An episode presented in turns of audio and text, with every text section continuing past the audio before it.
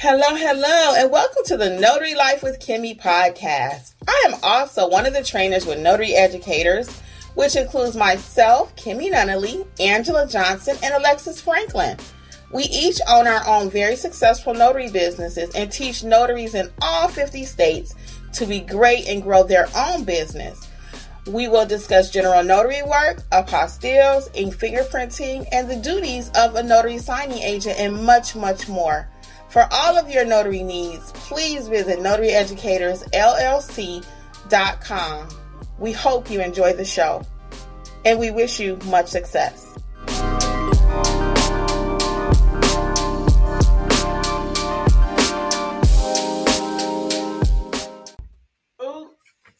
Oh, hey guys.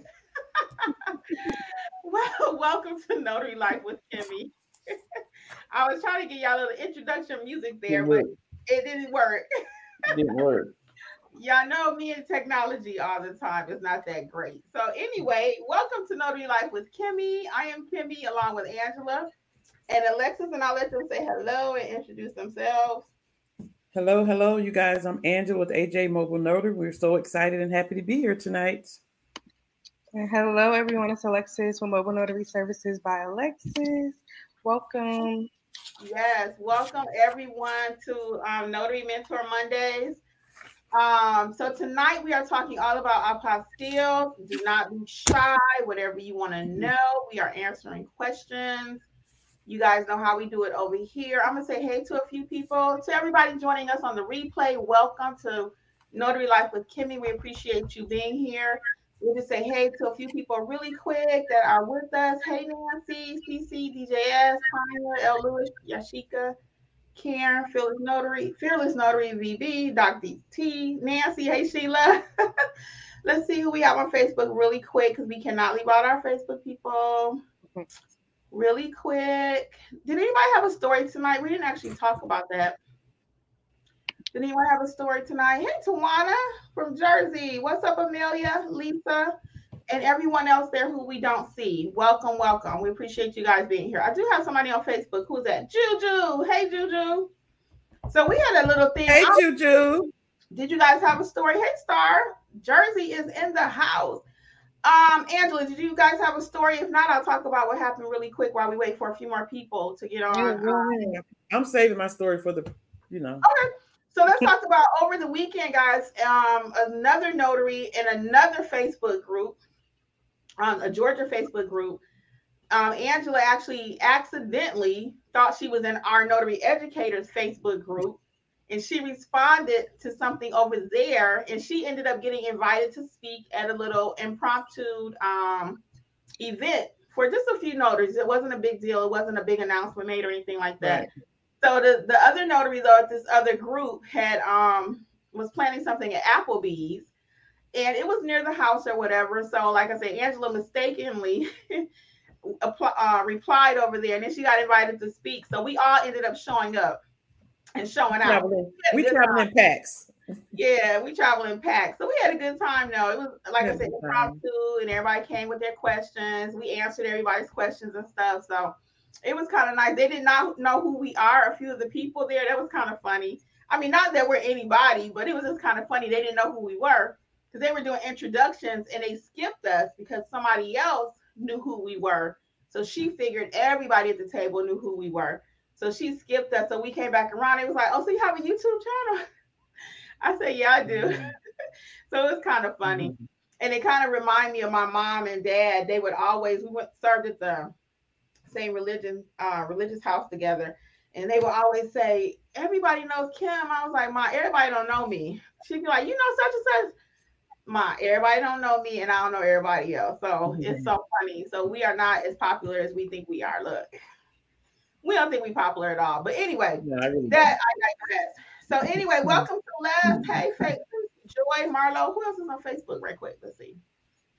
And then we're gonna get into this apostille thing because it's gonna take us a minute. Hey, Marie.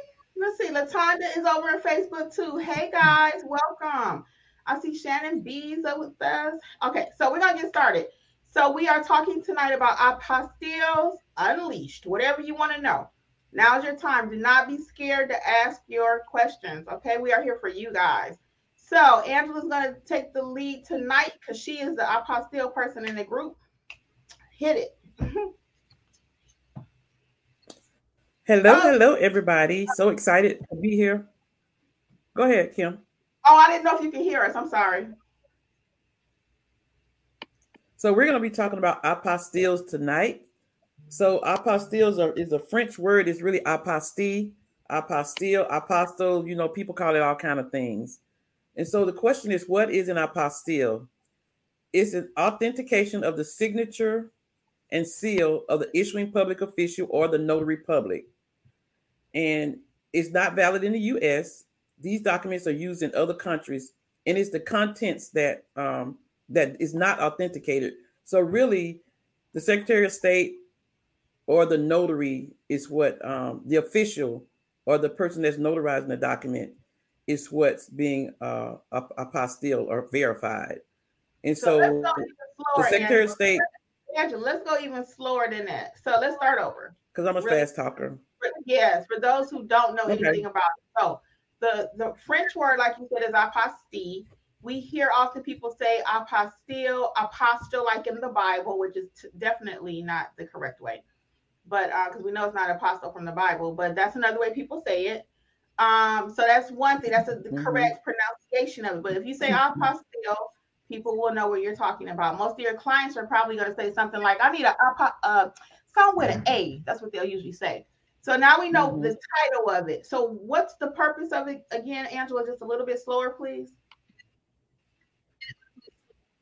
So the purpose is for the notary or the issuing public official uh, to make sure that basically you as a notary or official that your uh, commission is uh, still valid and that you're because I was talking to actually a person two days ago and they were asking me why does it have to be done this way because he was getting some documents from the bank in Brazil and, and I t- explained to him that you're in this country and you're from Brazil a bank account well the authorities over there want to make sure that you're the person who you say you are so the notary has to verify you, identifying you and signing uh, the certificate saying that they saw you and they identified you in your signature. I said, so the uh, agency has to identify me as being a legitimate notary because I could be your friend saying that I'm a notary. So I have to verify you, and then the state agents agency has to verify that I'm a legal notary in good standing. And so when I explained it to him that way, he said, Oh, okay, I understand. I said, Because anybody could say, Oh, I'm this person and I want money from my bank account. So here's my signature and here's the papers you sent. So it's not that simple. So that's why documents have to be apostille or authenticated. And so we're going to go into what's the difference between the two. And so sometimes uh so when you minutes. I'm a, I'm a, I'm a, let me do more like an interview let me let me kind of interview you about it, Angela. I, now that we're talking it out, I think it'd be better if I ask you questions and then you can answer it for us. Would that be right. okay? Mm-hmm. Okay, because I know you know a lot about it, so you can just go. so let me let me ask you a few questions about it. So why is an apostille needed? So you mentioned that they're verifying the person that signed the document. Why would a client be coming to you asking for an apostille? Mm-hmm. So there are many reasons why a person would need an apostille or have their documents authenticated. Uh, I'll give you some examples of what I apostille. I just recently had a person who inherited some property in Colombia. So she hired an attorney, and so she had to have her birth certificate apostille. She had to have an, a power of attorney apostille, giving the attorney power to uh, do the transaction. And so that's one reason because if you get property in another state and you're from a country and you're from you live in another state in the United States, you have to authenticate the document saying you're who you say you are and giving the attorney the power to transact the business. Another reason is uh, I had one recently where the person wanted dual citizenship. his parents were from Colombia. He was born in the United States, but because his parents were born in another country, he could have dual citizenship. So he had to have his birth certificate apostille, but it also had to be uh, translated into English, Spanish because he was born in Florida. Okay, uh, so let's stop there. Let's stop there for a second. So so like you were saying, the client has some business in another country. Prior to the document leaving the United States, it has to be authenticated. Some reasons why would be, again, like you were saying, the a power of attorney. Uh, over the, the person may not physically be able to go to India or Panama to handle the transaction. So now they're going to give their cousin authorization on their behalf to handle the document, the property or whatever's involved over in the other country. That's why the document is leaving the United States. And that's why it needs a higher mm-hmm. level of authentication. Correct. Right. If you're getting married in another country, you have to have get, a, get what's called a single status affidavit.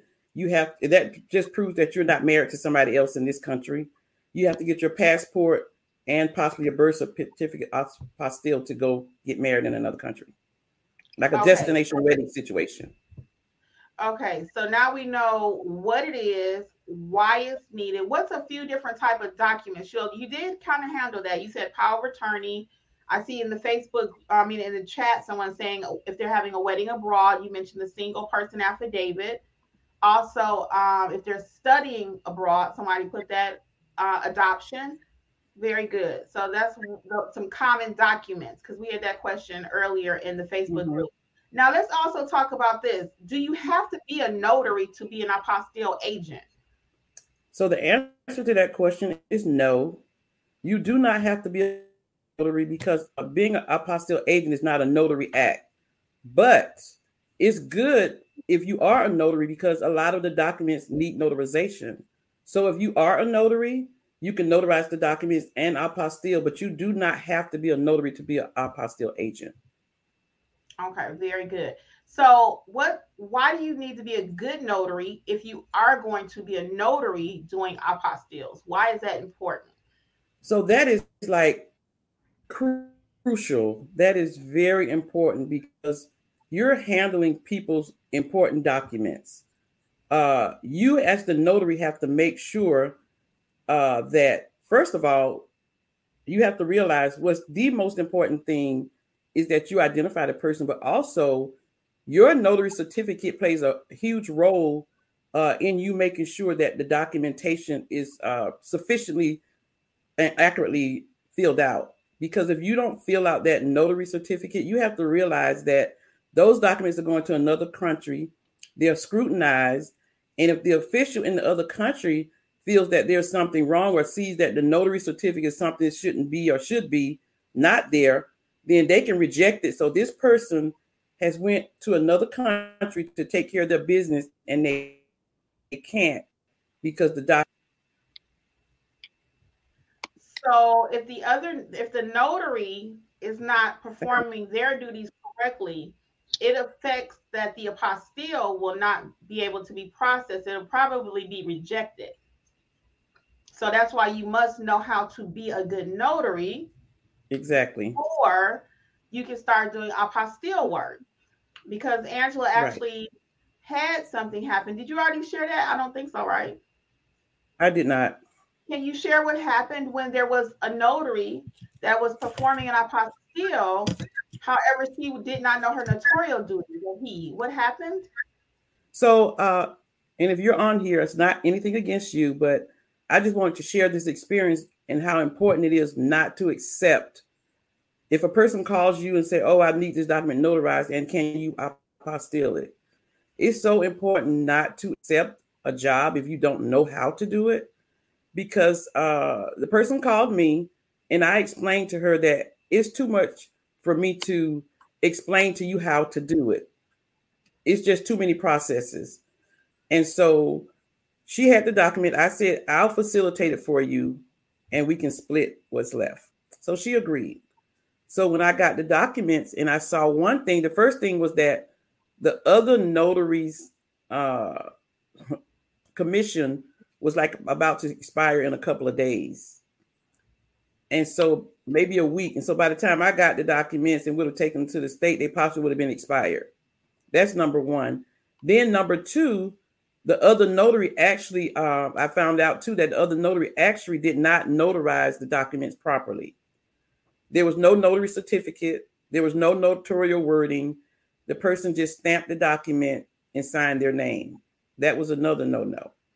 And so I ended up having to travel to the, I called him, I explained to him the situation. I had to ask questions because you have to know what to ask when you are getting these documents. And so I ended up driving 40 minutes away uh, to get the documents again, to have him re sign them and re notarize so I could take them to the proper agency to be apostille. So I'm saying that to say that it's very important that you know how to do it, what to ask, and look through the documents to make sure that they are correctly signed. Because if they're not, again, even though I wasn't the notary or the other notary wasn't the notary, if they would have got to the state, the state would have rejected. So that's another day, few days. Or if the state would have gotten it, it got to the other country, they could have rejected it. And so his mm-hmm. money, he's trying to get some money out of his bank account, and that would have been held up for possibly weeks or months. Okay. So that's why it's so important to know how to be a good notary even prior to trying to add apostille to your Google My Business page or before accepting the assignment, as Angela already mentioned. So let's talk about around here, notary educators. We like to kind of explain the apostille process that there's three levels to it. Could you talk about that? What does that look like? The three different levels to kind of simplify it for everyone that's not as familiar. Um, what three levels? So there are three levels. The first level is your local. And so I'm going to start from this point. So when you get an apostille, the first question you're going to ask is what's the country of destination? And the reason why that's so important is because you have to decide as the notary or the facilitator, is that country in what's called the uh, Hague or Apostille Convention Agreement. So that's why you ask, what is the destination country, meaning the country that the document will end up and signed it. And so after you do that, you will look online on the website. If that country is part of the Hague, then you, you know that that document is going to go state, depending on what document it is. So you got to ask what country destination to make sure it's part of so the Hague Convention, and then see right which document Angela, it is. Okay, we got a little lag. Sorry about that, guys. There's a little lag. But let's stop right there so we can explain what is a Hague country and what is a non-Hague before we go any further. So a Hague, guys, is spelled H-A-U-G-E, and then there's a non-Hague. H-A-G-U-E. Oh, my bad. H-A-G-U-E. Oh, mm-hmm. so I, I, okay, I, am from, I ain't gonna say I'm from Detroit because they might get me too saying that the, the people we know how to spell. Forgive me, people. What is it again, Angela? Hague, H A G U E. Okay, so H A U G E. Hague. Why do you keep you're you're like oh, transposing oh, the letter? Oh, okay. I might need some chocolate. Okay. Eh. Anyway, however it's spelled, you have the Hague and then you have the non-Hague. So what is a Hague country? How did that even come about? Short version. What is that? The short version is that the Hague or Apostille Convention of 1961 was an agreement between countries. And the countries that are in this group, what happened is that they just agreed to provide a simple way to certify documents that are going to be used between the countries that are in this. Say they all join this agreement or join this convention, and that's basically what it is. So you won't have to go through the other levels. So that's what that is. So that's for example to break that down. So Georgia, South Carolina, and Florida all say, you know what? Hey, we're going to come up with one method where we want to send a, a document up north to Detroit, Ohio, somewhere up there, that we're going to have a certain look about it. It's going to have certain mm-hmm. elements to it. And that way, when it goes up north, they already know it's it's it's legit, right? So same thing here. We're going out the United States. So the United States got into agreement with with these people. Hey, with these other countries, we're going to make sure that we authenticate the document. It's going to have A, B, C, D, and that way you know it came from the United States and it's legit. Now, what is a non-Hague? And uh, one one more thing I want to say about that too: the Hague countries that are in agreement it's really basically in, in addition to what Kim said, is basically saying that we're not going to give you no hassle and I'm not going to give you any hassle. When somebody need a document in, in the countries that are in this agreement, you just make sure you stamp it to show that it's legit. We'll stamp it to show that it's legitimate, and then we'll accept it. So it's not all this other red tape, so to speak. Very good. I and, love it. I love it. So the non-Hague countries are not a part of this agreement. They decided we don't want to be involved in that. We're not going to be in this agreement with you guys. So if you get a client and they call and, and you, you say, What country is it? And they say, Oh, it's from China. It's China. Well, China is a non-Hague country. So there's a more extensive thing that has to be done. So another thing that you have to realize is that the apostille or apostille is part of the Hague Convention, and that's what happens with these countries. If it's in the non-Hague, the document has to be authenticated. And so it has to go far beyond being apostille. So there are other le- layers or levels of authentication, authentication that ha- that it has to go through. And so it may have to go through the Secretary of State. So hold on, hold on before you start that. So now you're explaining the level. So now let's go back to level one. What does a level one apostille look like? It looks like, oh, uh, Alexis uh, has a birth certificate from her daughter. Uh, Alexis is from where India, and she has a birth certificate for her daughter, and so she wants her daughter to have dual citizenship. But her daughter was born in Florida.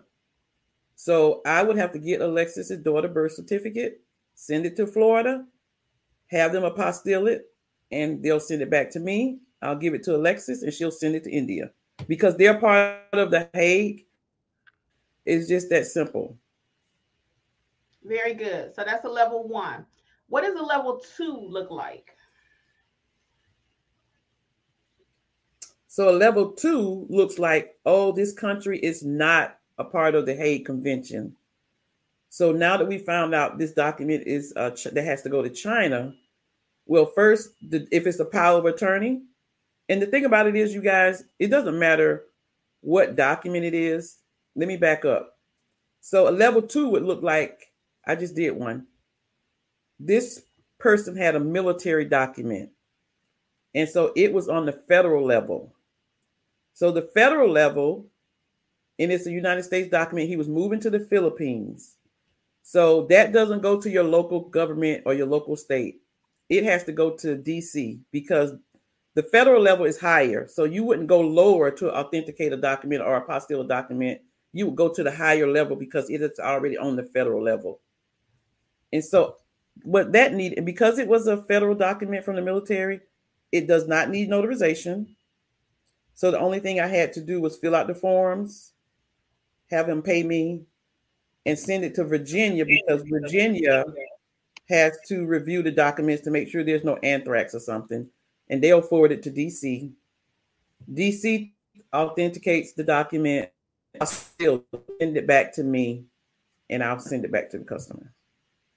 Okay, very good. So level two looks like um, you get to skip level one, go to level two, and that's based on what kind of document it is. And as you mentioned, mm-hmm. for example, the uh, background check, or FBI FBI background check, or a military document, or military yeah. document. Just just to, of course, we can't go into everything tonight, guys. We don't here for a little bit, but that just gives you an idea what a level two looks like. Now, what does a level three look like? So level three has uh, more processes to go through, and that would be because it's not a Hague country. So when you have a level three document, and it could be any of those documents I mentioned, uh, birth certificate, power of attorney, uh, death certificate, any of any of those documents, it, would have to go to the Secretary of State first. And the Secretary of State, of course, is just verifying the notary. Then it has to go to Virginia, who checks for anthrax, sends it to DC. And after DC gets it, then one of two things happen. It either possibly has to go to the embassy or the consulate. And so there that comes into play where you really have to hire a company or a person to continue to facilitate the uh, transaction so it can be complete. But it has to go through all of those transactions because remember, the other country is not a part of the Hague Convention. And so they're not going to just accept it because the state said this is a good note. You have to take it through all the federal processes as well as the local processes. And then the embassy of that country has to approve it before you send it to the country. Okay, so level three is like the Mac Daddy of everything. So then, um, if it has to go to the embassy or the consulate or whatever, do you take it or do the client take it? That's um. So I'll give you this example. It could be either. Uh, I just had a client recently, and he actually I did the notary. No, it wasn't a notary for that. I did the birth certificate. I found a translator, had the translator translate the birth certificate, notarize it. I sent it to Florida to be um apostille. But the client knew nothing about apostilles, you guys. So most of the time, your client will not know even what a, can't even say the word. And so he did not know what the process. He just told me, I won't do a citizenship and I need a apostille and I don't know what to do. So what would you do? Would you say, Well, I don't know? I spent literally weeks researching every step to figure out what he needed to do. And when I found it, every step, it was lots of phone calls, lots of time. I talked to him. I told him step by step what he had to do. And so he was very appreciative. And one thing about that transaction is what I charged him, he did not flinch. He asked no questions. He thanked me every step of the way for finding out what he needed to do. So the third level, what was I saying? This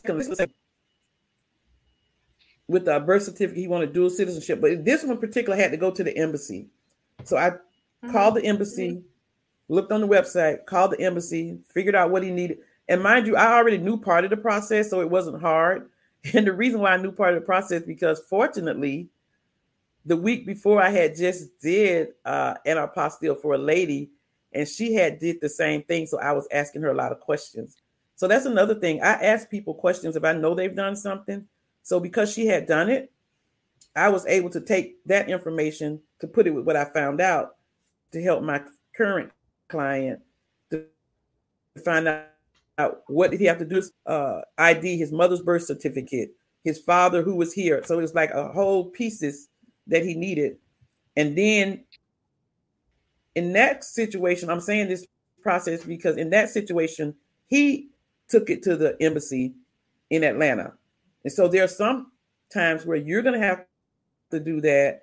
And that's when hire a third party company because all the embassies are in DC. So you're going to have to hire a third party company to facilitate that leg of the of uh, the apostille. Okay, very good. So we can see it's not just the Secretary of State that is involved in apostilles, because that's what everyone's always told.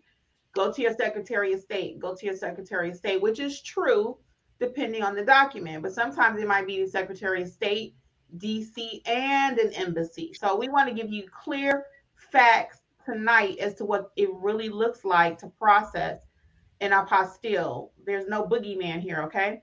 Mm-hmm. Um, Alexa, did you want to add anything? I have a few more questions for Angela, but did you want to add anything about what we've talked about so far? No. All right, then we'll keep on with the questions. So, Angela, a lot of times notaries may say, Well, I want to do apostilles, but the Secretary of State is two or three hours away from my house. How can they still get in on making some of this apostille money? Well, there are two ways that I do it. So one way is, uh, and a very important thing is that you have to know what your client needs or what your client wants. That's the first thing. If your client says there is no rush, then you can use means of mailing that the Secretary of State of that state require because every Secretary of State is different. One may accept UPS, one may accept FedEx, one may not accept FedEx, one may not accept UPS. So whatever form of mailing that they accept, you can send it FedEx. I Oh, it takes four to six weeks or two to four weeks. You never ever want to tell them that it's going to be ready before to get the business. You always want to be honest with your client and tell them, you know, later rather than sooner. Usually we say sooner rather than later. In this case, you give them the further date than the closest date because if they're expecting it, then they're expecting it. So you can use FedEx or UPS, whichever is required. Send the documents to uh, whatever Secretary of State with the return envelope, and they'll send it back to you. Or if you know somebody, and if the Secretary of State is open, you can hire a third party to walk it in, making some of them require an appointment, walk it in, make the appointment, and have them send it back to you, and you can get it back within a few days. So there's you still can do other states. You can do any state in the United States. And also, if the Secretary of State is too far from you, because I hear a lot of notaries or have them ask us rather, well, hey, Kimmi, my Secretary of State is four or five hours away. That's when you also can find someone to facilitate it. They give you a little um, kickback, so to speak, and then they'll just process it for you. Um, so you are like the referring agent. Okay, so that's another way that you can make money, or have you a notary buddy on the ground, like um, Angela mentioned, and you say, "Hey, I'm going to start this process, but I need to know if you can do the rest of it on your end and get it and get it back to me." So, of course, for a fee, someone mm-hmm. in Facebook is saying that they have a courier in DC that takes the documents to the embassy for them, um, and if, if they do charge a fee, so you want to charge enough. Yep. So let's talk about the money right quick. So uh, as far as the pricing, why do we keep hearing these numbers like, and this is just the beginning, it could be, it depends on where your state is, where you are.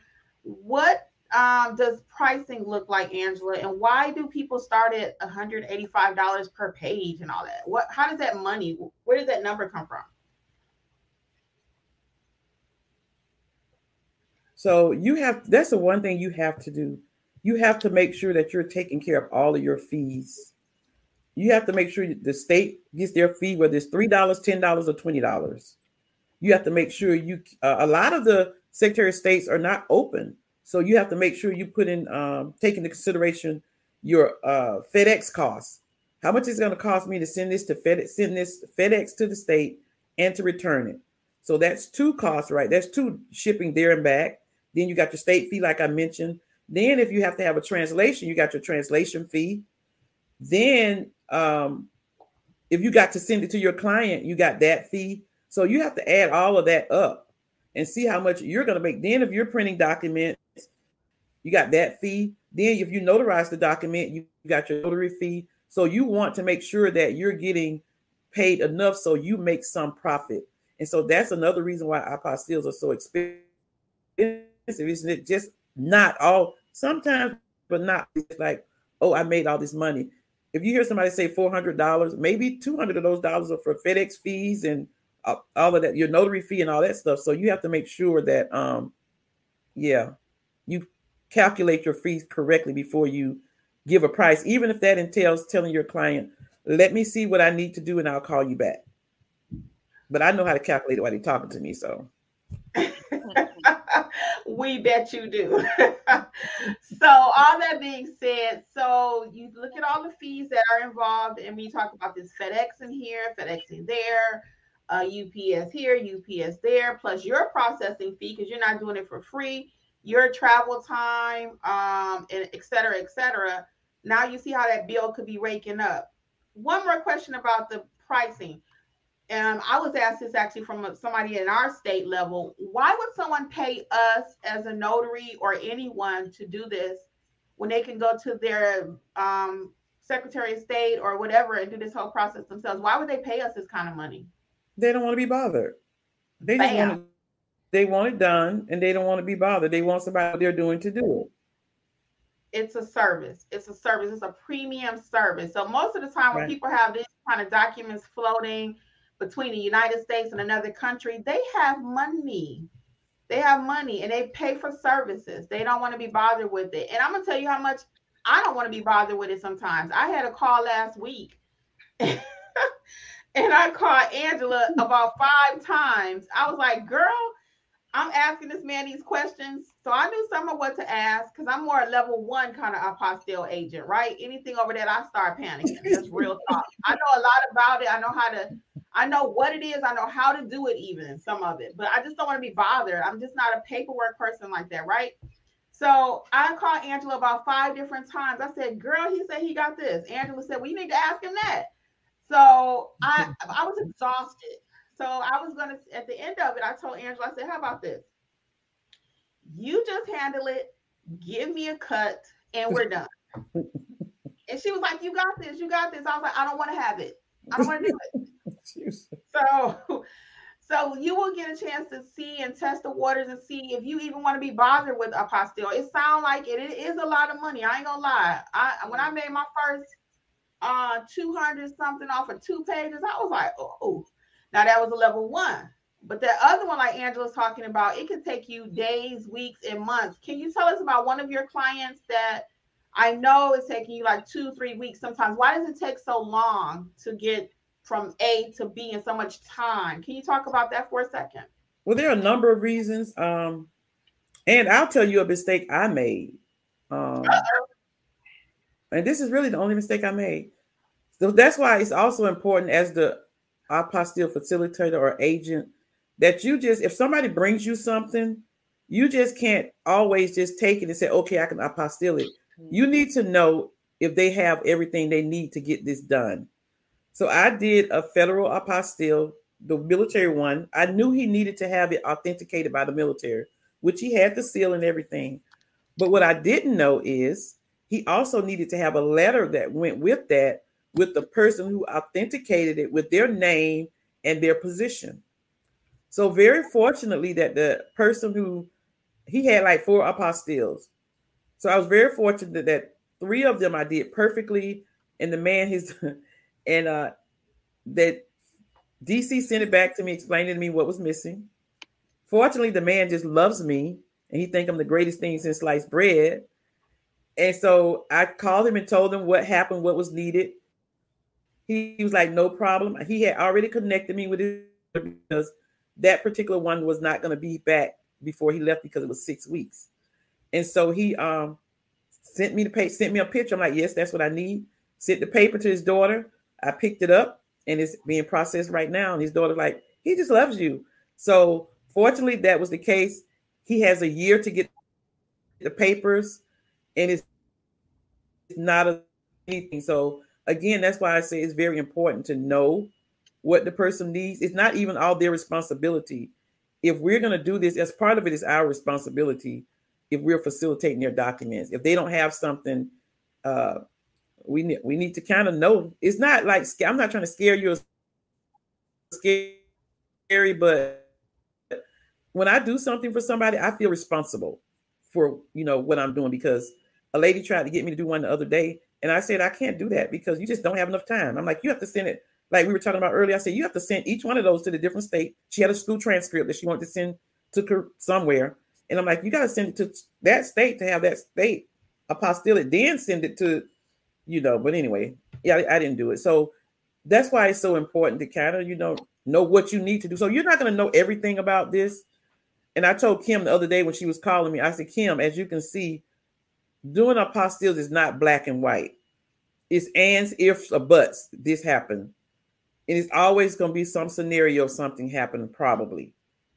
But if you know how to pick up the phone, if you know how to do some research, make a phone call, call this person, call that person, hold for 20 minutes, it'll be good. It'll be fine. So it's not really that complicated. It's just some processes that have to be done. And something else that you guys know I say all the time, even when it comes to general notary work, is um, um, questions equal money.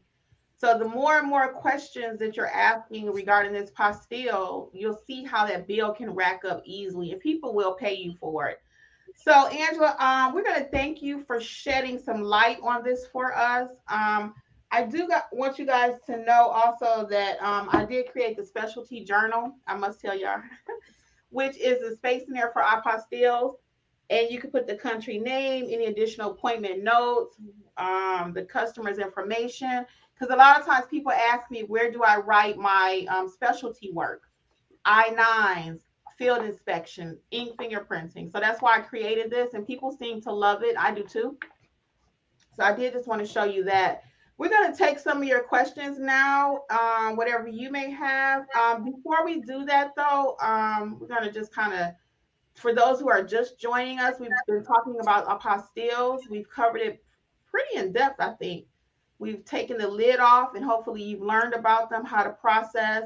The money is real, it's not a joke, but neither is the job. It's serious. People's mm-hmm. documents are leaving the country. Uh, we do want to make you aware of that as we talk about how much money it can be, you know, that can be made with this or whatever. Um, also, uh, as you guys can see, I'm going to do a little side note and then we're going to get to your questions. I'm wearing all my YouTube gear. I don't know if you guys know it or not, but I actually just wrote a book mm-hmm. about how to start your YouTube channel and grow it. so this book is I don't have a copy of it yet, but it's, it is out. It's in paperback, also ebook. And the book tells you my experience as a YouTuber, how I got started, also how to grow your channel if you're watching and you have a channel and it's kind of, you know, like that. Or if you have a family member that is thinking about starting a YouTube channel, or if you want to, um, the book is available on Amazon. You can also find it at notaryeducatorsllc.com.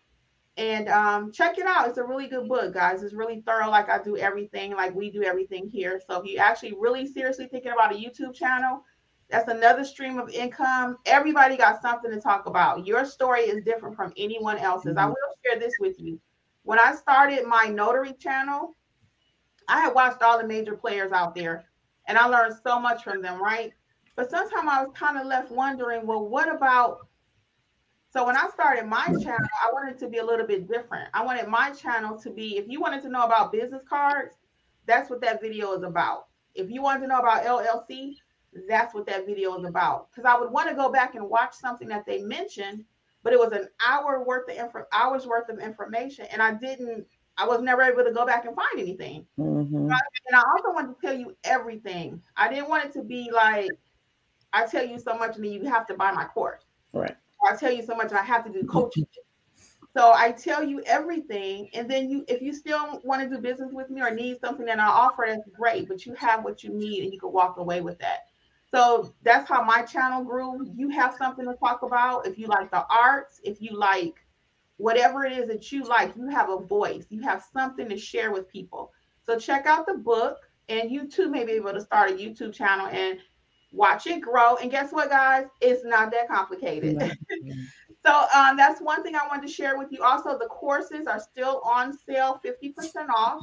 The newest one is that General Notary um, Work course don't be scared. It's not that complicated because I have a lot of notary signing agents and notaries, period, that are frightened to death of general notary work.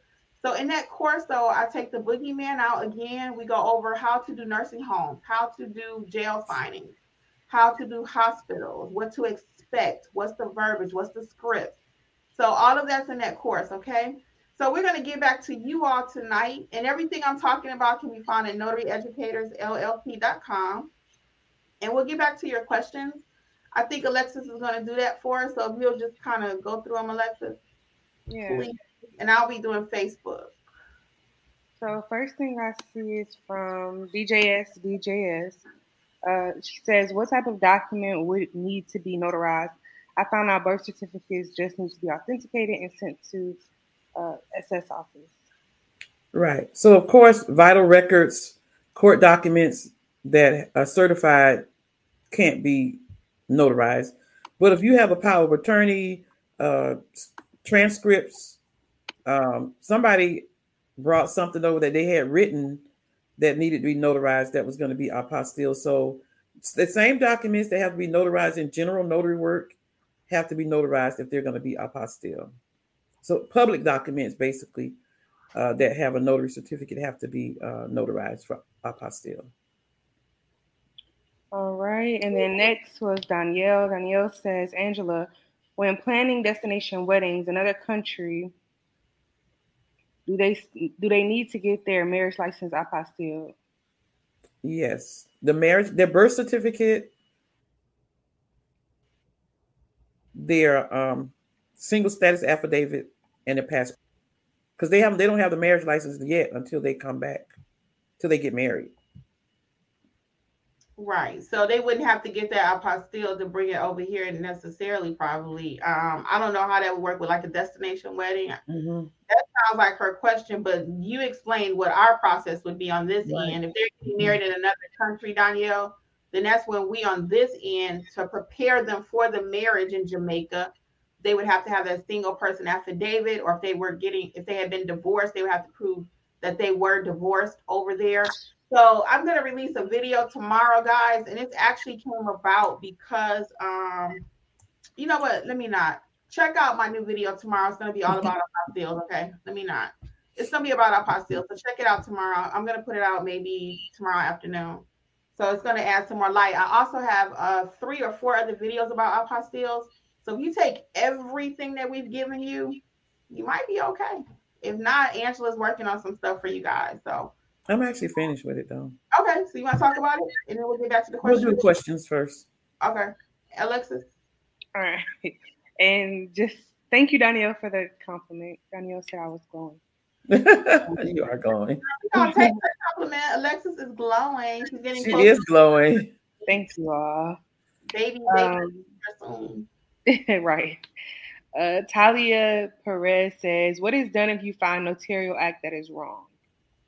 Well, okay. I, I just found one that was wrong, and what I did, I didn't facilitate the apostille. If you're talking about before you take it to be apostille, I just called the client and told him it was wrong. He needs to redo the documents because it may get to the other country and they may reject it. So he was he, he was grateful that I saw the mistake and told him he needed to change it. All right. I got one on Facebook really quick. Well, you know what? Let me let you keep going because sometimes I find that we get to the Facebook over yeah, here. So let's try that first. Uh-huh. Okay. Um, next one is from Queen Moore. Just said, "Evening, ladies, Queen, out of Decatur, Georgia." Uh, I don't know why it's cut off, but I think she says this is it very, is, very It's cut off, isn't it? It's for you too. Okay, maybe. You want me to read it? You want me to read them? Oh uh, yeah, you can go ahead. Okay, so Queen Moore says, um, "Evening, ladies, Queen out of Decatur. This is very, very interesting and informative. Thanks for shining light on the topic. You have my attention." Yes, welcome, welcome. Now, now we have our Facebook um, user says, yes, there is always a learning curve. Fascinating uh, one to learn. It is interesting to learn about all these documents and stuff. It is very interesting. It is. It is. Then we have, uh, let's see, we did that. Yes, Monica, you will be able to go back and look at this. This training uh, will be available, no charge, on the YouTube channel. Be um, the replay will be available right afterwards, so you can go back and watch this. Make sure you have your notepad, your notepad out. Mm-hmm. CC says, "What is Georgia in Georgia? What does a document need a great seal for?" So, when? So when? When? So that's a important. That's a, a good question, CC, because it goes back to questions. You have to ask the client, "What's the de- country of destination or country of intent?" When they tell you what the country of destination is, then if they tell you where oh it's Korea, then you would look at the country chart on online and you'll see that Korea is a non-Hague country, then you'll know it needs the Great Seal. If it's a Hague country, you know it doesn't need the Great Seal. So that determines what agency does the authentication or the apostille. Now, the Great Seal is different from the apostille seal. The Great Seal of Georgia is going to be just that. It's a seal from the state of Georgia. All states have their own seal, like the seal of Michigan. Mm-hmm seal of Florida. So that's that's different from the apostille seal. So we got all kind of seals out there. And this uh-huh. is just a side point. Um, Georgia apostille process, and I think there are two other states are different than all the other states. All the other states, the first level and the second level goes to the Secretary of State. But Georgia, you start with the clerk authority.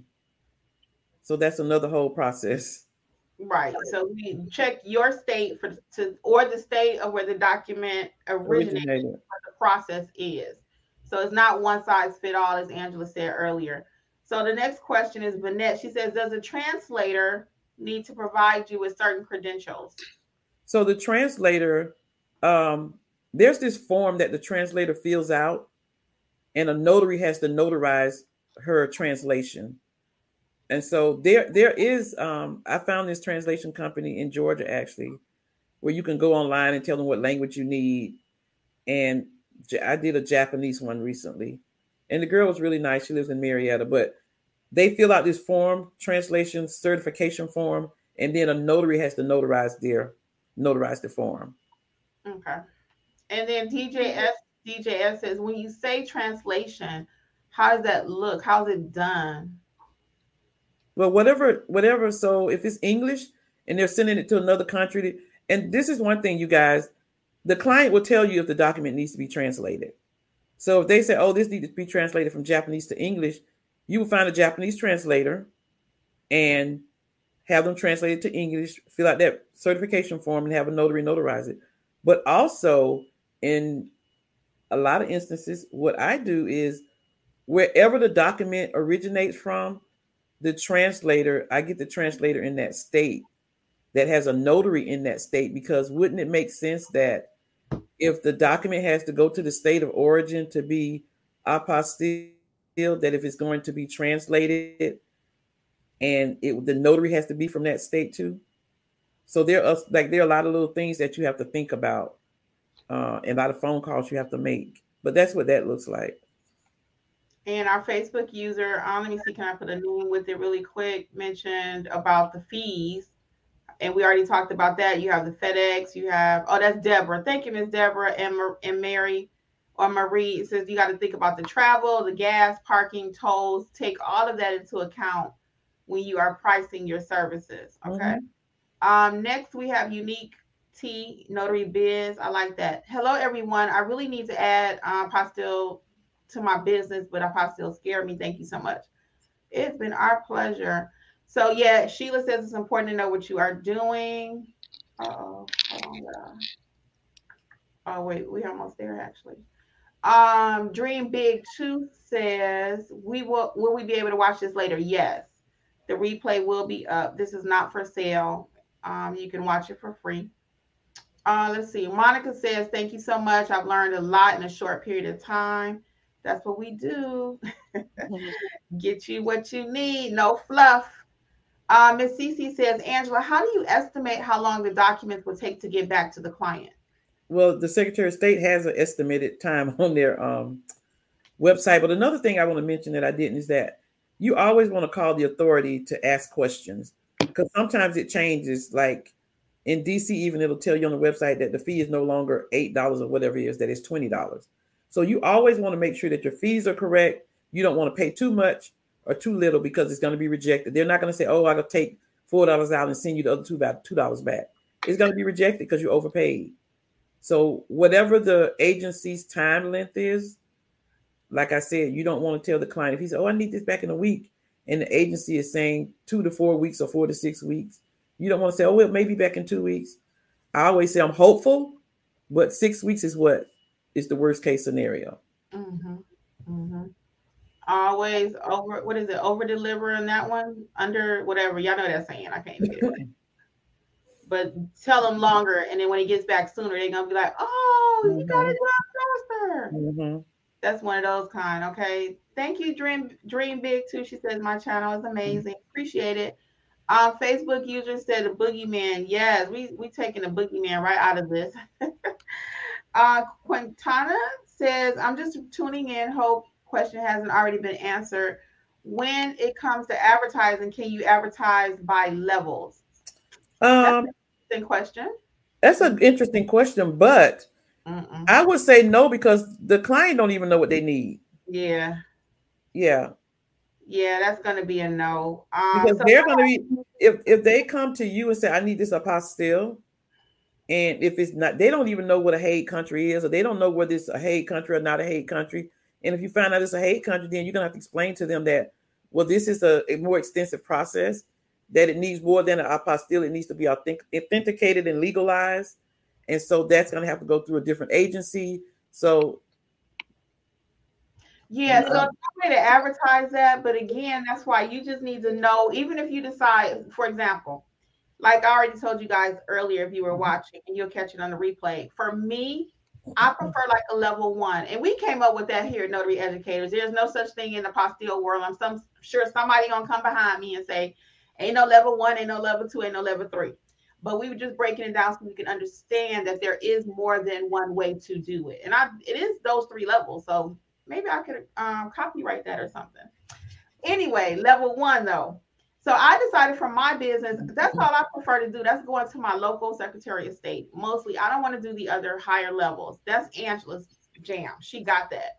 So for you as a notary, if you decide, hey, I don't want to do anything but the level one, when you get those, you process it. If it's higher than that, find you a notary in your area or call Angela with, with business. She'll handle it. Um, and you guys split the profit some kind of way. She'll tell you what what's fair, what she'll be able to, you know, compensate you or whoever you decide to work with. Talk about the money up front because you don't want to come back and say, Well, you told me you was gonna give me a hundred and they only give you $25 and you felt the job was worth more than that. Um, you know, with some screening questions, you find out that it's a larger job and they just give you a couple of dollars, you're gonna be mad, right? So always talk mm-hmm. about the money when you're doing business with someone else up front, even your fellow notary um, but again, you don't have to advertise level one, two, or three. You just know what you're going to do, and then anything else, have you a plan B. Next is going to be uh, Facebook says also copies that have to cert. Women also copies that need to have a certified that they are official copies of the originals. Yes, that's called a certified copy. That's correct. Some of those documents will be able to be certified copy, and then it can be apostilled. Um, so Unique T said, Are we from Texas? No, we're not. We're from um, we're all notaries in the state of Georgia, but we teach all 50 states how to be a great notary. So whatever state, we've had plenty of students from the state of Texas. We sure do. Yeah, so we have students from all over, not just Georgia, but we are actually physically in the state of Georgia, but we handle all 50, okay? Uh, let's get down to Quintana says she didn't see the apostille course. We'll come back to that in just a second. Talia says, does it have to be corrected by the same notary or can you be the, the notary? Good question, Angela. So the, the one I had, we just trashed it and uh, got a new one and I notarized it and did everything. Right, right. So for some reason, if they um, make a mistake, because you may not even be able to find the other notary. For example, the the person had the document notarized in Florida, but now they live in Georgia asking you to facilitate it. You're not getting ready to drive to Florida and get that other notary to correct their mistake, right? And you can't fax it or send a copy. So at that point, you're going to have to redo the document yourself. So now you mm-hmm. become the notary on the document. So you see how it's, it's a lot of little it little mm-hmm. weird turns there. So you kind of got to know what you're doing. Um, you cannot fake this until you make it. Uh, so to mm-hmm. answer your question, mm-hmm. sometimes you'll fix it, and sometimes the I never would ask the other notary to fix it anyway. I'm just gonna fix it because that's more time and money. So I'm gonna fix it. By the time you try to find, even if so, for example, if Angela was up the street and I'm doing the apostille and she made a mistake, I'm not gonna call Angela and say, "Hey, you made a mistake on this document." I'm just gonna go ahead and put the correct verbiage on there and you know do whatever needs to be done. I'm not gonna call her that's that's just us because we're pro. You, I don't want to say like that, but we are we're, professionals. We are professionals. Well, yeah, we're yeah, we're professionals. We are the notaries that we're gonna get it handled. It became my problem the moment he called me. Right. So that like the document I had, even though somebody else notarized it, when I had right. to facilitate the apostille, it became my problem. Right. It became it becomes our problem. So we're not the people getting ready to track down. You know, that's that person at work at a W two job. That was the person that that was the person at UPS. Right. Yeah. You know what I'm saying? Or at a W two job, Sally makes a mistake, and then I'm no, I'm helping the customer. I'm gonna go get Sally to fix it. No, I'm gonna fix it and get it right, and we gonna get make the customer happy, and they're gonna keep moving. Because I come from a customer service background, so mm-hmm. I, I, you own what whatever ends in your lap, and that's why he getting ready to pay me good to fix Sally's mistake too, right? right. All right, y'all. Let's move on. Um. We are Facebook declaration and certification of translation document. Basically, it states transfer. So they're just telling you about the translation. How can I get an in-depth training? Nancy, we gonna come back to that just a second. Um, let's see. Like and subscribe is free. We getting gems dropped on us. Oh yes, DJ. always forget. I do. Can you guys please like, subscribe, and share this video with somebody? Thank you, DJS. I always forget to DJS, thank you so much. I do appreciate it. So like, subscribe, and share. Okay. Thank you. so um, Nancy, we're gonna talk about step-by-step training in a minute. Do you have to have a certification? No, you don't actually. Mm-hmm. There's no training available from your state on how to do an apostille. This is this is an open industry. So you know, be cautious of where you take training um, because you don't want to get in the hamster wheel. Again, you're paying for training, paying for training, you still don't know what to do. So there, this is an open market right now. Everybody's talking about apostille. Everywhere you go, people talking about it. So yeah, that's what I got to say on training. So Monica says, do you set the price by levels? You want to answer that, Alexis? How do you set pricing? Yes, definitely. Um, the more work, in a nutshell, the more work that I have to do, the more, more money it's going to be. And that goes for documents as well. Yeah. So that's why questions equal money. You got to find out all the facts because, you know, this is what I was trying to say earlier and I forgot. You could end up costing yourself money if you don't ask the right questions. So you price a job for $200 thinking, oh, that's a lot of money, right? You got to pay a hundred dollars in FedEx exactly. fees. Right. You didn't forgot you got twenty dollars for the Secretary of State fees. Exactly. You didn't forgot your FedEx fees. You didn't forgot your process um your um processing at the state level because like some states our state is only three dollars but some states are twenty dollars per document. 10, 20 they different prices. Yeah so that's a whole nother thing. So you could actually end up costing yourself money and you really gonna be mad. So you gotta price it right. Uh quantana says so any document being used in another country is considered apostille? No, no. not every document being sent to another country requires an apostille. That's going to be based on the client's need. Because mm-hmm. I have had documents like for a power of attorney, for example, the power of attorney just needed to be notarized here in the States. Mm-hmm. The other person requesting it did not want it apostille. So you don't even have to open that can of worms with your mm-hmm. client. If they ask you for an apostille, that's what they need, but they will let you know what they need. Yep. They know what they need. I actually did a seller's package from Africa that did not need a apostille. I talked right. to the attorney. Attorney told me what they needed, and I just notarized the papers like I was notarizing. They was different, but notarizing documents from a seller's package here. Right, they, they look different. Actually, I did a Jamaican um um sale last week, and I took one of our Facebook people with us. If you are not in our Facebook group, also guys, it's completely free. Um, Notary Educators is our Facebook group. And I took her over there. So we had to look at the documents a couple different times. And actually, the person that sent the documents, thank goodness, they were very thorough in how they wanted it filled out. So they sent us a sample of what to do for the actual document. So that was a huge plus there. So again, your documents are not going to come from just your state. You need to know how to handle any document. Okay. So check out my course, um, Notarize Like a Pro.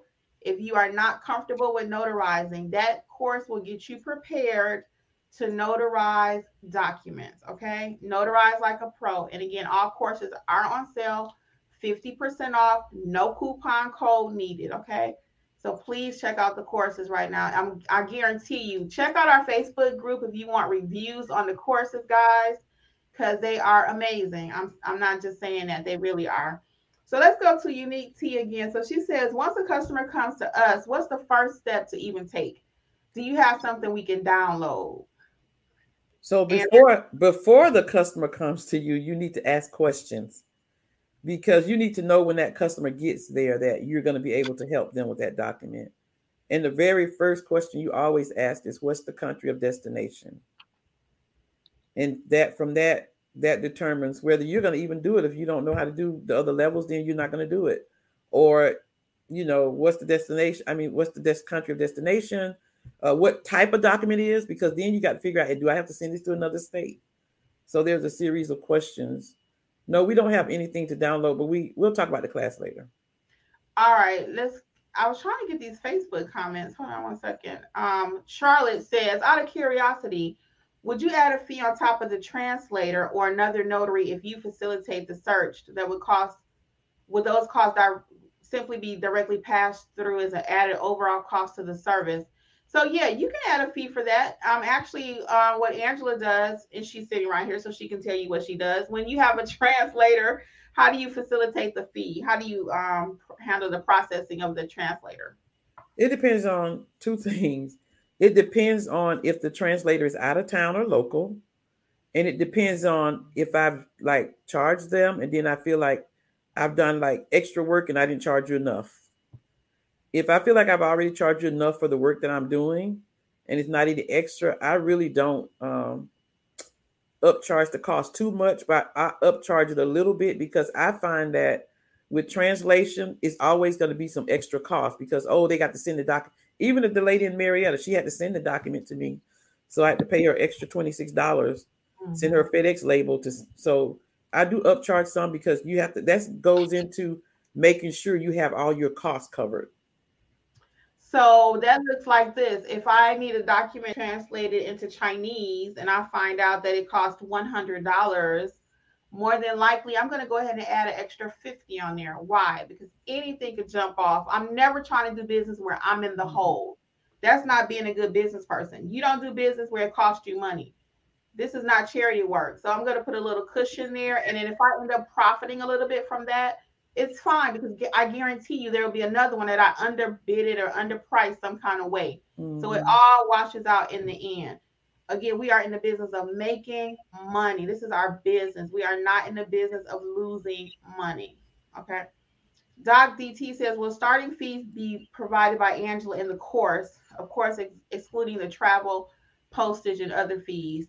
Well, we kind of talked about it tonight. It's going to be based on your area. We're no secrets here. Pricing is going to be based on your area. Like um, we're in the suburbs of Atlanta, so we may not be able to charge what they in the heart of Atlanta. You know, um, they may charge like for the first page 195. I know for sure they do. The next page they charge like 95. Document, so I, not page. Document. Per document. Thank you for the clarification. Um, so if they charge 195 for the first document and then 95 for the next document out here, I might charge 185 for the first document. My second document might look like $50. So I want the client to choose me over Atlanta. And I've had that happen because they didn't want to drive to Atlanta either. Right. So, you know, when once you do know what you're doing and you put it on your Google page, people will find you and they may not want to drive to the major city. They may have a few more days. And in our case, we're only 30 minutes away from the Secretary of State or from the Clark County who processes our apostilles. So it's nothing for me to drive there. I'll mm-hmm. drive there and it's open now. We can walk in. So I'll drive there in a heartbeat. Mm-hmm. In our case, um, next is do you get pushback on attached certificates? No, because I'm the professional. I know what I'm doing. I'm telling you, they don't know what an apostille is. If I say it needs a certificate, I just tell them you need to sign the certificate. They don't ever push back. I just explain to them what the process is, when they'll get it back. And if I need to add something, like the other guy, the other day, I said, we need to add this certificate because it shows my notary information and it won't be processed without it. So no, I've never had any pushback. So let's talk about that right quick because I see that in the chat a lot of times. So I'm going to give you two seconds on this because this is not what this is about tonight. But if I am adding an attachment, a certificate to a document, my preferred method, unless it's a apostille, mm-hmm. is to use my jurat stamp or my acknowledgement stamp. Most people don't want you adding that piece of paper. Now, if you have to, according to your state, for example, California, we know is very picky. It's going to be a certain way. That's the way it's going to be. You're going to add mm-hmm. certificates all day long, right? But for most of you out there, you can add a jurat stamp or an acknowledgement stamp if your document does not have the proper verbiage. And that's what your client is looking for. So you need to know how to do that. If you don't, you need to be buying my course, um, Notarize Like a Pro. And all that being said, because they don't want the attachment, it doesn't feel like it's been notarized to them. They feel like somebody just stuck that piece of paper there. They want to see it on the document that they bring you, if that makes sense. Okay. But in the case like Angela talking about for apostilles, you cannot willy nilly that. It has to be a certain way. And if it's not, it will not be accepted. It will be rejected. Okay. So you need to know how to notarize both ways. Okay. Because I actually had a guy that came to me and um, he wanted, he had a one page. He did not have any notary um, language, no notary certificate. And he didn't want anything stapled to it because he had it, he had to scan it and email to somebody. And He didn't want it to seem like he was tampering with it. So fortunately, I have a jurat and an acknowledgement stamp, and I was able to accommodate him and give him what he needed. Right. So most people do not want you adding that attachment. Again, in California, don't call me talking about Kimmi. We can't use. I know you cannot. You got your mm-hmm. own way. You got your own country out that way. So, mm-hmm. But everybody else, again, you should be able to add it and um and know how to do it. Okay. So Marlo says the Ohio Secretary of State has step-by-step simple instructions on how to apostille documents of various types. I followed those instructions and was able to process my first two apostille jobs. Go great, Marlo. That's amazing. Kudos. Very good. Yeah. If you can self-teach, we're all about that. So yeah. we all about that life too. Whatever, whatever you're gonna do to make your money, as long as you're a pro at it. So I'm gonna say this right quick. So I had someone in a Facebook group. Again, we're not calling nobody out, so this this is just a teachable lesson. So somebody in the Facebook group said they had a call with a notary person and they told them it was their first job. They've never notarized anything. And the person told them, hey, do not accept the job. And the person took a job, it all went well, right? Kudos to that person, kudos to the notary, kudos to everything, right? But I'm never going to recommend that you just go out there and start stamping a paper and you do not have any training. You don't know what anything is. That's like a surgeon going to surgery and he ain't been to school. No, he just got the supplies. So that's not the recommended way. I didn't go off in the Facebook group and I didn't correct it or whatever, but I'm gonna say it here publicly because I know everybody saw the comment and everybody was like, "Oh, why would somebody tell her not to do it?" yes, I'm going to tell you and anybody else that's listening, that's in the Facebook group, don't go out there stamping people's papers and you don't know what to do. Fortunately, that went well. But can you imagine the number of times that it does not go well and you messed up somebody's stuff? Alexis, but it probably went well because it was a friend and they helped and it was and it's different circumstances for different situations too. Yeah, you want to talk about that, Alexis? The need for proper training and not just willy nilly. Because I, the reason I picked you for that is a lot of times you get calls when we do our intake calls and people tell you, oh, "I'm a notary at work," so I know you have a certain feeling about that. yeah, especially on that topic as far as work, it's just two different things. Um, especially like you said, with proper training, when you go out there, you know, you know what you're doing. If you don't, I mean, people are spending it could be possibly hundreds of dollars with you, right? Especially in the apostille world. So if you don't know what you're doing and you're just sending stuff off or you think you know the process, it's just it looks bad. It comes back on you at the end of the day. It's your business. It's your face. So why not invest the time and the energy and money to make sure that you have proper training? Because it's not it's I mean it sounds simple and it can be simple, because at the end of the day, a person can do it themselves, right? But on the flip side of that, it's it's a lot of pieces to it. And if you don't know what you're doing, you're just out there doing something, it can really blow back on your business. And we're all here to run a business. So yeah, I definitely feel strongly about that. Make sure you know what you're doing, especially in this process with the apostilles. Right. And even as far as being a notary, uh, Alexis, would you speak to how you often tell people it's a difference between being a work notary and a notary for your business, your personal entrepreneur business? Yeah. So I just being in, I never was a notary at work. So when we got into teaching and we started having a lot of people come to us telling us their stories, so forth and so forth, the consensus across the board was, yeah, I'm a notary at work I've been a notary at work for it could be 10 years, five years, 20 years, right? But usually at work, it's a, you know, it's a um, repetitive process. So they're just handing you documents, you're stamping it, and it's usually like maybe one document or maybe it's a variation of different documents, but it's the same documents, is what I'm trying to say. So you you've been doing this for years, so you know that process, you got that down but you never had a Georgia handbook. You don't even know what you can and cannot do. And sometimes I found that even at your job, the process that they're having you do is really incorrect. And it could be a major company. And I've noticed that too, based off talking to multiple people. So yeah, definitely in the work field, yeah, you're a notary. You know how to stamp, you have your stamp, right? But did you pick up your Georgia handbook or any state? handbook and actually read it and know exactly what falls under, you know, being a notary. Because mm-hmm. that job is going to teach you what they need you to know for that role. And they don't even teach you anything. They normally doing this. This is how it was when I was a notary at work. And I'm sure 99% of you the same thing. Stamp this, stamp this, stamp yep. this, stamp this, stamp this. And you be like, okay. And you just stamp, stamp, stamp, stamp. You ain't saw no ID or nothing. You just stamp, stamp, stamp, stamp, stamp. and they'll tell you, "Can you go get your notary? We need somebody to stamp papers." Okay, I'll go get it. That's how I got mine. Um, I worked in two different banking institutions, and I had no clue what I was doing. I was just stamping my life away, not knowing yeah. the reality of what was going on until I actually started my business. So just because you're a notary at work, again, we hear that all day long. I'm a notary. I'm a notary. Yeah, you probably that notary, but we want you to be this kind of notary. we want you to be the notary that know what you're doing and why you're doing it, not just stamping papers, because you can't get out there and just stamp in the real world, you know. Mm-hmm.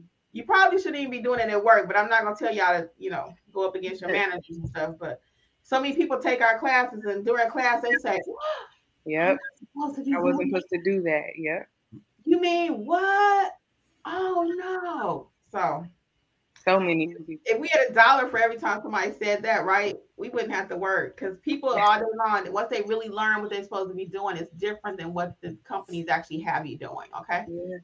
So we'll take a few more guys and we'll wrap this up. So uh, I think we are at Facebook. Uh, 909. Um, how do you know if you need to send the document to another state to be notarized and apostilled? The document. You want to say it? Ahead, I was just gonna say the document will let you know what it needs. Again, this is um it where where the document originated would be a better way to explain that to you. Mm-hmm. So if the document originated in the state of Florida, it has to go to Florida. If the document, that's why questions are so important. Where does the document that sounds like this? Okay, Mr. Smith. So you have a birth certificate. Where did that uh, birth certificate? Uh, where was the person born? What state? Okay, they were born in New York. So now you know you need to find out what New York's processing is. What's their requirements? Whatever, if you're not in the state of New York, if you're in the state of Florida and someone calls you from Michigan, okay, Mr. and he's visiting your state or whatever in the, document. So, Mr. Smith, the person was, I have a, uh, he, he's going to tell you I have a birth certificate. My child was born in Michigan. That's your clue that everything else dealing with that document needs to go back to the state of Michigan because you in a different state don't know anything about that, and your state knows nothing about that document. It has mm-hmm. to go mm-hmm. back to where it originated. Okay. All right. Next, we have Gilletta. Is there a location where you can get all the states forms? Yeah, you can go to each state. Now, there may be somewhere out there someone that has it. I don't know. We don't have one yet. I um, recommend you going to each state. There are some places you can go with a group, but I I don't do that. I go to each state because things change. I agree. That's a pro move. So yeah, you could probably buy an apostille list from someone. So after we had this live, I'm sure someone's going to create it. No problem there. But just like Angela and I and Alexis recommend, go to each state because something could have changed. So they so say somebody put a little kit together, you go buy it that kid is from five years old, but now the, the actual instructions have changed and as of today's date, right? So you always want to be current and fresh. So go to the date. I mean, go to the site, physically go to the site of the state. That's what I recommend. That's what we recommend over here. Gelada also says, I had someone needed a birth certificate. I apostille to get a passport. I needed to have a birth certificate. So I told them they needed it first before it could be apostille. Correct. They need to part. They need to have original. the original birth certificate. Yes, that is correct. You did good. Hey, Kalisha. Ebony says, Can you please answer how do I find a mentor? I know it has an impact on your business. Ebony, I'm going to recommend you reach out at notaryeducatorsllc.com. We do free intake calls for anyone that's listening. Just fill out the contact us page and we will give you a call back to see where you need to, where you are in your business and what you actually need. Okay, so notaryeducatorsllc.com. That is completely free, and we will call you back. Okay. Uh, T- Talia says, or Talia says, right. There's a reason why we are required to have bond and E and O insurance. I hear notaries making a lot of mistakes because of no training. Preach, Talia. You got it. You are so right. So on that note, guys, I am going to remind you that I do have my Georgia. I mean, this is my regular book, How to Start Your Notary Business. And then the orange one is for the state of Georgia. So check those out if you are in the process of starting your business. The gray one is for all states, even Georgia. But Georgia, you actually have your own book. So so that and um, the courses are on sale 50% off. We are also actually still offering the one-on-ones live courses. That's for the basic training class and also the um loan signing. Yes, loan signing agent. We got a couple more things and we will skedaddle. I'm gonna let um Angela and Alexa say bye. So we got signed by Cleisha says yes, things change frequently. Judy Lawrence also says before doing any apostille, check the Secretary of State for quality assurance. Yes, that's a pro move. Judy is also um, good with um, apostille. She's called the queen of them. So Judy and I are friends. Um, we have that's good. Good shout out to Judy too. Fortunately, we have our own version over here though. AJ Mobile Notary Services. Mm-hmm. So y'all can tell Angela is a pro. Uh, let's see. Kimmi, can you tell us where you get your stamps? Uh, the stamps I get at Amazon. Check out my page over at Notary Educators. There's a supply list also. Just put that for all the supplies that we recommend. Um, everything again is at notaryeducatorsllc.com. And this will be the last question, right quick. The information changes often, as Angela and Kimmi said. Follow with phone calls because sometimes the sites are not updated. Better to be safe than sorry. You are so right. We do not want people's documents rejected or declined. Mm-hmm. Okay. So I'm Kimmi with Notary Life with Kimmi. Again, everything we talked about, products and stuff. Angela didn't tell you about the course. I'm gonna let her do her wrap up and then we'll head out. So I'll go, Alexis, and then we'll let Angela take us home and tell you about training. So um yes, um, mm. water. Excuse me, guys. So I'm Kimmi, and um, check out everything we talked about at Notary Life with Kimmi. NotaryEducatorsLLC.com. Okay, Alexis no water tonight either. I usually have some water. Yeah, just like they were saying, I just wanted to say this one thing too. Um, basically, apostille is not that complicated at all, but um, you just want to make sure you have proper training, which we'll get to shortly, and you want to make sure that you are not afraid to pick up that phone and call um, whomever to make sure you get the questions answered for your client. So with those two things, I feel like sky's the limit because I just see a lot of people say they're scared to tap into that, but don't be scared. Mm. yeah, that's it, and we will see you all on next Monday. Yep. So thank you guys for coming. I really enjoyed talking about apostilles. I'm beginning to really enjoy doing them. Um, so we do have an apostille course that I just finished, and uh, it's only open right now to our Facebook group. So if you want the discounted price, join our Facebook group. Uh, after that, it will be rolled out to anybody who would like it, and it'll be on our Notary Educators page. And also, in the very near few weeks future, I am going to have a YouTube uh, because of my friend Kimmi, who showed me how to do YouTube, and it's going to be all about apostilles. So look forward to that really soon. And we do have apostille training, and so contact us on Notary, Notary Educators for more information. And the last thing I will go back, guys, on the Facebook, please answer the last question because if you don't, then we will not let you in. The last question is just simply, um, do you agree to the group rules? And people miss that question all the time. All the time. Okay.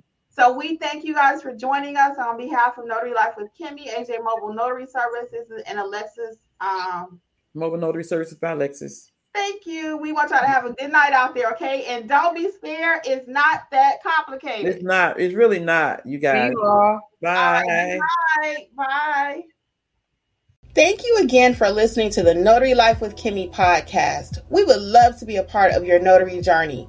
Please visit us at notaryeducatorsllc.com for all of your notary training needs. Also, please feel free to join the Notary Life with Kimmi YouTube channel where Kimmi has over 400 videos that will help you to grow and build a successful notary business. Until the next episode, we wish you much success on your journey. Bye.